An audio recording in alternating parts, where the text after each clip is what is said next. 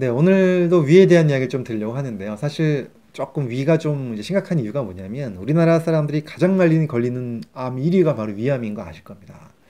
그래서 사실은 어, 위에 대한 것들을 어, 이제 주위에서도 이제 위암을 걸리는 이제 사람들이 많이 이제 있으실 거예요. 그리고 이미 또 영상을 보시는 분 중에 위암으로 치료한 분들도 계실지 모르겠는데 아무튼 어, 우리나라 사람들이 가장 조심해야 될 암이 위암이기 때문에 이제 위의 얘기를 좀 드리려고 하는데요. 그런데 그래서 많은 분들이 어 내가 어떤 증상일 때 위암을 의심해야 되지 이렇게 이제 물어보시는 분들도 많고 또 어, 위암의 증상이 뭐지? 이렇게 물어보는 분도 있는데, 사실 제가 오늘 이 영상을 찍게 된 계기는 얼마 전에 그 MBC 기분 좋은 날이라고 하는 그 프로그램에 제가 출연을 해서 이런 이제 함께 이야기를 나눴던 내용입니다. 그때 이제 소화기 내과 교수님도 나오시고 또 이제 한의사 선생님도 나오시고 저가 저랑 같이 출연해서 세 명이서 이제 위에 대한 이야기를 하면서 다시 한번 위의 중요성을 한번 깨닫게 된 적이 있어서 오늘 그 이야기와 함께 조금 거기서 아주 유용했던 이야기들을 좀 제가 또 몇 가지만 말씀을 좀 드리려고 이제 방송을 찍고 있습니다.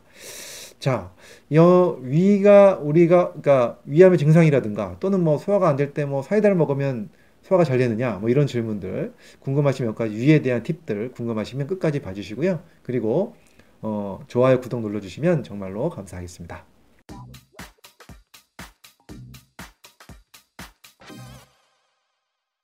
안녕하세요. 가정의학과 전문의 교육하는 의사 이동환입니다. 어, 여러분들 위암의 증상이 뭐라고 생각하십니까? 네, 저는 솔직히 딱 한마디로 예, 말씀을 드리면 위암의 증상은 그냥 없다라고 보시는 게 맞습니다. 없다. 예. 좀 당황하셨을지도 모르는데요. 왜냐하면 사실은 위암이라는 게 물론 이렇게 써 있어요. 이렇게 뭐 지식백과 이런 데 찾아보면 뭐 위가 막히는 느낌이 난다. 예, 그 다음에 뭐 식욕이 떨어진다. 예, 그 다음에 체중이 감소한다. 이런 얘기 하는데 사실 그 정도까지 체중이 감소하고 식욕이 떨어지고 위가 막힐 정도면 그쵸 위암이 커진 거예요. 커진 겁니다. 그래서 우리가 사실 중요한 거는 조기에 위암을 발견하고 치료하는 게 중요하잖아요. 그래서 위암의 증상은 사실 조기에는 없, 없다고 보시면 되고요. 그냥 물론 뭐 위험 증세처럼 좀 속이 좀 아프거나 약간 음 약간은 뭐 소화가 안 되거나 이럴 수 있지만 그게 위험 증세랑 그게 위암 증세가 구분이 전혀 안 돼요. 네, 그렇기 때문에 위암을 증세로 진단하기는 정말 어렵다. 그냥 제일 좋은 건 뭐냐? 검사해야 된다. 예. 그래서 내시경 검사를 해야 된다. 이 말씀을 꼭 드리고 싶어요. 그러면 이렇게 질문하는 분들 계실 거예요. 이렇게 얘기하는 어, 당신은 내시경 검사 자주 하냐?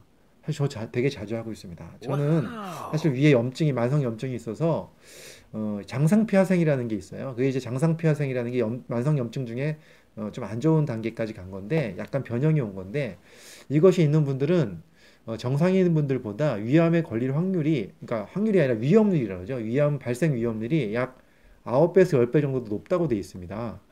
물론 다 생기는 건 아니에요. 예, 하지만 그 정도의 위험률이 높기 때문에 자주자주 검사를 하는 게 맞아요. 그래서 저도 사실 꼬박꼬박 1년에 한 번씩은 위내시경 검사를 하려고 굉장히 노력을 해요. 그래서 어, 조금 1년 넘어가면 좀 불안해서 또 이제 가서 하기도 하고 그러면서 지금까지 벌써 위내시경을 한 4번인가 5번 받은 것 같아요. 예, 아무튼 이렇게 위내시경을 열심히 하는 이유가 뭘까요? 예, 바로 뭐냐면 그거예요. 증상으로는 알 수 없기 때문입니다. 그래서 저도 옛날에 이제 개업하고 있을 때는 어, 오래전이지만 내시경을 많이 했었습니다. 많은 환자들을. 지금은 제가 이제 어, 만성피로 스트레스 클리닉을 보고 있지만 그 당시에는 뭐 잠깐 다볼 때 벌써 한 2000년대 초반인 것 같아요. 그러니까 되게 오래된 시절인데 그때 내시경을 많이 하면서 제가 느낀 건 뭐냐면 정말로 이 증상하고 이 진단하고 너무 어, 발견하기 어려운 게 바로 위라는 사실입니다. 어떤 분들은 위가 맨날 아파하는데 깨끗한 분도 있고요.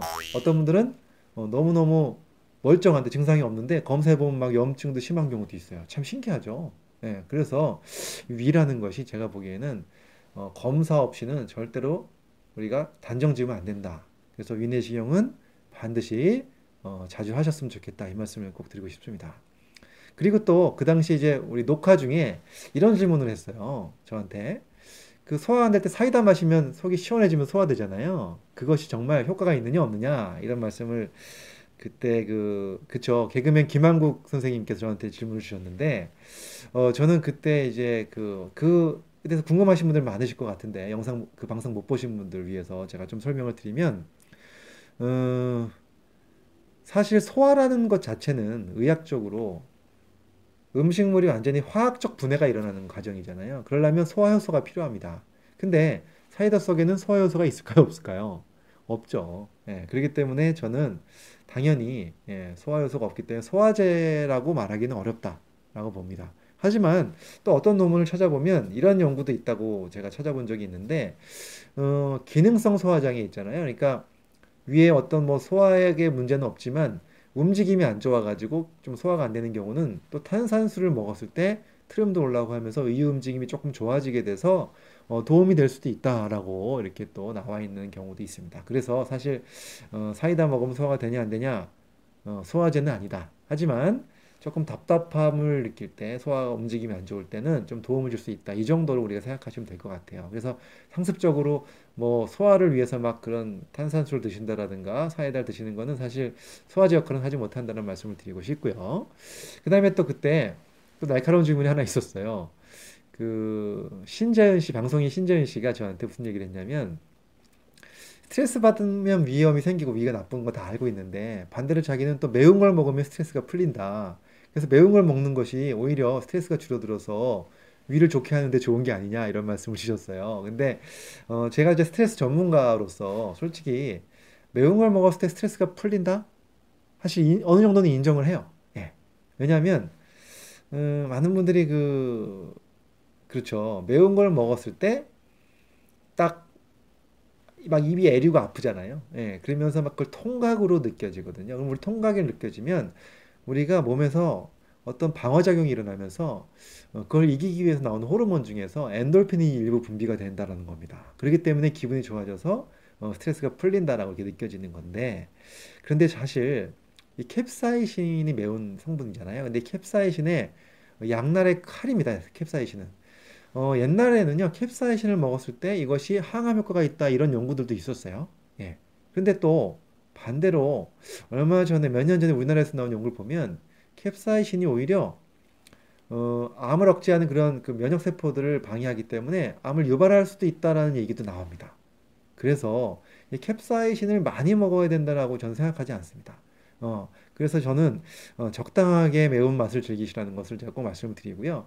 물론 위가 정상인 사람들 있잖아요. 위염이 없거나 궤양이 없이 평상시에 정상인 사람들은 약간의 매운맛을 즐기며 쓰는 거는 뭐 전혀 나쁘다고 생각하지 않아요. 그러면서 약간의 스트레스 푸는 것도 도움이 된다고 생각하지만 만일에 예, 위가 정말 나쁜 분들, 예, 위가 정말 속이 쓰리고 안 좋은 분들이 어, 매운 걸 많이 먹는 분들은 그거는 정말로 어, 병을 더 주고 있다라고 보시면 됩니다. 그래서 위가 안 좋은 분들은 어, 매운 거는 피하는 것이 좋다라고 저는 결론을 내드리고 싶습니다.